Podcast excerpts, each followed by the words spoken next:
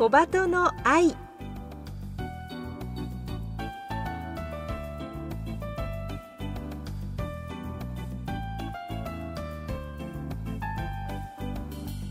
小鳩の愛。ポッドキャスト。またはラジオクラウドでお聞きの皆さん。こんにちは。日本テレビアナウンサー杉上幸恵です。目の不自由な人が安心して街を歩ける社会を目指して。この番組では視覚障害者も晴眼者も共に役立つ情報話題をお届けしています。ラジオ日本では毎週土曜午前8時15分から KNB ラジオでは毎週日曜午前7時15分から15分番組として放送しています。このポッドキャストではゲストの方へのインタビュー部分のみ抜粋してお送りします。本放送と合わせてこちらのポッドキャストもどうぞお楽しみください。それでは小鳩の愛ポッドキャスト今週もスタートです。今週もお電話で浅井純子さんにお話を伺います。よろしくお願いします。よろしくお願いいたします。浅井さんは1973年生まれ大阪市出身30歳の時に突発性周辺部角膜潰瘍という病気になり現在は全盲です。普段はヘルスキーパーとして働く傍ら全盲のインフルエンサーとして SNS や講演を通じて視覚障害や盲導犬について発信を続けています。さて浅井さん先月からは新たな活動も始められたそうですね。はい。暗闇ヘッドスパ。暗闇ヘッドスパ。はい。あの初めて聞きました。あのねあのサロンとかであの暗い雰囲気にしてされてるところってもう本当にいっぱいあるんですね、ええ、なんですけどまあ私の世界は一筋の光もない世界なんですね。ええ、でその世界って本当にストレスがないんです。でなんでないのかっていうことに気づいたことがあってあの友人の脳障害の女性がいてたんですけれどもその人も全盲になってでそれから脳の障害が回復して視力が少しずつ回復してきたんですね。えであの「じゅんじゅん」って言って「何?」って言ってお話ししてた時に確かに全盲で生きることってめちゃくちゃ大変やったって言って、うん、でも私今の方が精神的にストレスすごいいっぱいあるって言ってねそれなんで？って聞いた時に人の顔色が見えるからって言い合ったんですね。はあ。ね、やっぱり人間って人の顔色を見てご機嫌取りをしてるわけじゃないんですけど、あ今ちょっとなんか不機嫌になったかなとかちょっとなんか私のことこの人好きじゃないんかなとか、こういろんなもことを目で受け取ることってあると思うんですけれども、はい、今の私はそれが眉間にしわを寄せられたとしても、それが見えないので、その人の顔色を見て生活することが一切なくなったんです。だからその世界って私にとったらすごい怖い世界だったはずなのに今はあのリラックスできる状態の世界に置いていただいていることにやっぱり神様にも感謝ですしじゃあその世界を1時間だけでも体験してもらってその目で見る映像から来るストレスを少しでも軽減できることと、まあ、赤ちゃんも生まれてくる時ってあのお腹の中にいてる時って真っ暗闇じゃないですか。そうですよね。確かに。でもお母さんの鼓動が振動があってそれに安心感を与えられて心地よい状態にいてると思うんですね。これ勝手な想像なんですけど、うん、だからそのお母さんのこの呼吸の心臓の鼓動のようにマッサージをしてあげれることができたら心地いい状態になれるだろうなと思ったのがきっかけで暗闇にしました。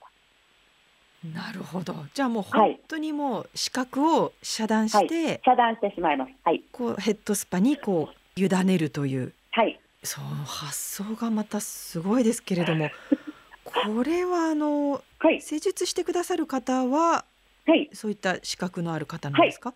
あのもちろん健常者の人にもやっていただくことはあるんですけれども、ええ。視覚障害者だけでサロンをするのって、うんすごく大変なことなんで、ええ。逆に見えてるところは健常者の人たちに手伝ってもらう、見えないところでは私たちが健常者の人たちを手伝う、そしたら50-50じゃないですか。なるほど。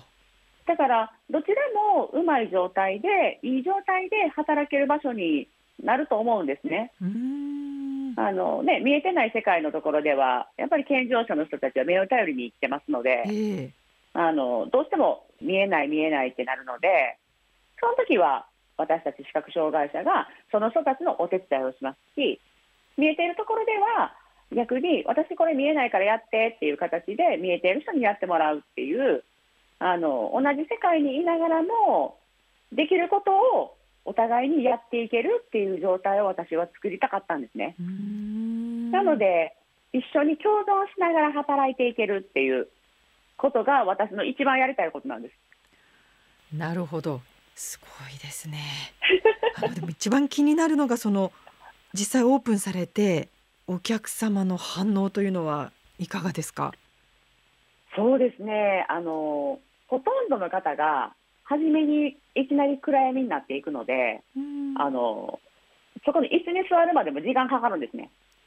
あ、もう最初から真っ暗なんですね。あそうです、はい、そうです。あのやっぱそれも体験っていう形でやってもらわないと、あのそこの暗闇にしてる意味がないので、なるほど。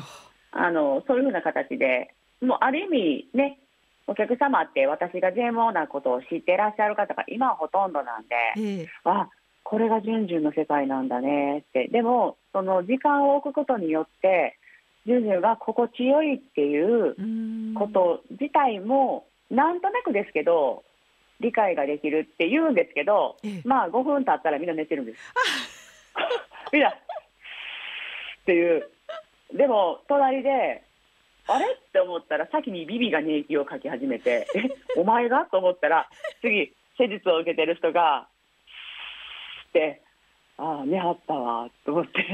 あーでもじゃあね浅井さんの盲導犬のビビットはもしかしたらいいお手伝いをそうなんですよして。るのかもしれあの、おないですね。客様に眠りを誘ってます。そうですえね。、ビビが先ですか？みたいな。あじゃあでもビビットにとっても心地のいいなんかみんなにとって心地のいい空間なんですかね。そうですね。もうあの、匂いも出さないし、ええ音も私全部遮断してるんですね。あ音もですか。はい、音もです。音楽も鳴らしてません。じゃあもう本当に逆に邪魔、邪魔なんで、それが。私、それがあることの方が嫌なので、あの、音音も匂いも全部遮断です。その、ね、完璧にできてるわけじゃないんですけど、でも音楽とかも一切鳴らさないです。なんかすごく興味深いです。あのね大抵ヘッドスパとかって やっぱり音楽ずっとこうリラックス系の音楽がかかっていることの方が多いと思うので、はい、ねそういったこう耳の情報も目の情報も鼻の情報もはい。シャットダウンすると、やは。り究極のリラックスなんでしょうね。あとはもう本当に触覚と、えっと、味覚ですよね、ある残っているのは。ええで触覚は私があの施術をしていくのででその触覚に身を委ねていただけたらなんか嬉しいなと思ってえー、これ浅井さんぜひ全国展開などはどうなんでしょうか？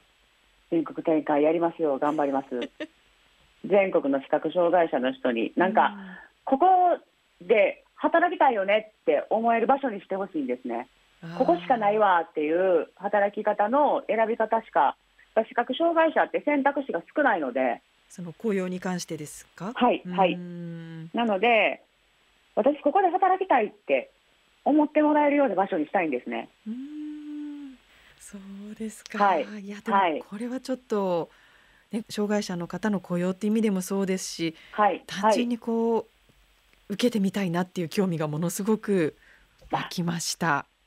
もうぜひサロンにお越しくださいませ。本当にねあのもう浅井さんは SNS 講演出版そして、はいまあ、、ウクレレや社交ダンスなどもう活動の幅が大変広くていらっしゃるんですけれどもはい、今後の目標さらにまたこれもやるということがあればぜひ教えてください。えっと、大阪万博がね、2025年に開催されるんですけれども、はい。えー2025年、大阪万博で舞台の上に立って、英語でインバウンドの人相手に英語でスピーチをやります。うわさすが。やりますっていうのがもう浅井さんですね。でもね英語全然喋れないんです だから先月から英会話の先生をにお願いしブライアンっていう先生なんですけどあら「じゅんじゅんは何をしたいんだ？英語で」って言われて「万博でスピーチする」って言ったらよっしゃって言ってあの先生も乗り気になってくれて先月から英会話始めました。あもうじゃあ実際に動かれてるんですね。はい。何にもオファー来てませんけど。いやもう来ますねもう。すごい。あじゃあもうねご本人もあったように成功の秘訣はゴールの妄想だっていう、はい、コメント力強く響きましたけれどももう、はい、じゃあ次のゴール大阪万博。はい。もう上に立って盲導犬と一緒にビビットがいてくれてるかなまだ。そこに立って多分2人で笑顔で喋ってますね。悠長な英語を使って。ちょっとい。やでもすごい2025年の大阪万博、はい、楽しみにしております、はい、はい、ありがとうございます。3週にわたって浅井純子さんにお話を伺いました。浅井さん、本当に楽しい素敵なお話ばかりどうもありがとうございました。ありがとうございました。